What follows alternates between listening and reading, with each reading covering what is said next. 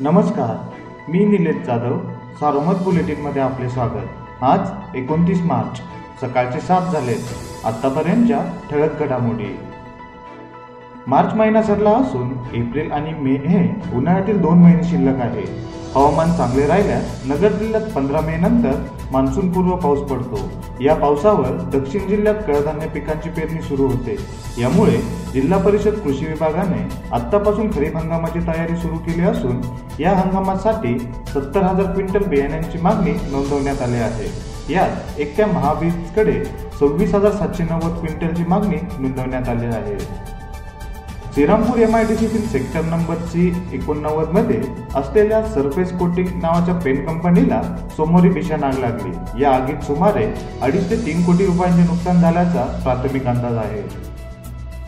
आर्थिक वर्ष संपल्याला आता तीनच दिवस शिल्लक आहेत. यामुळे जिल्हा परिषद विभागाने निधी खर्च करण्यासाठी अधिकारी आणि कर्मचाऱ्यांची धावपळ उडाली आहे.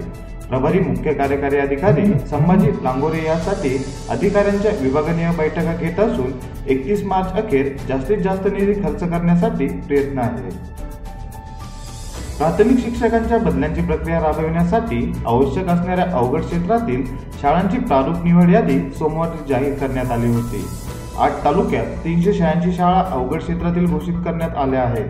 दरम्यान जाहीर करण्यात आलेल्या प्रारूप यादीतील शाळांवर एकशे चोपन्न शिक्षकांनी हरकत घेत त्यांच्या शाळा अवघड क्षेत्रातील शाळा म्हणून पात्र असल्याचे म्हणणे मानले आहे.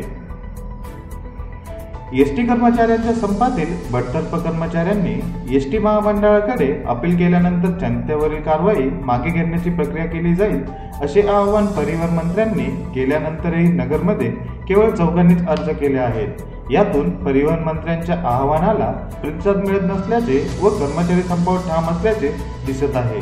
जिल्ह्यात तीनशे ब्याऐंशी कर्मचाऱ्यांवर बडतर्फीची कारवाई करण्यात आलेली आहे. या होत्या ठळक घडामोडी सविस्तर बातम्यांसाठी वाचत राहा दैनिक सारोमत किंवा भेट द्या देजू डॉट कॉम या संकेतस्थळाला. नमस्कार.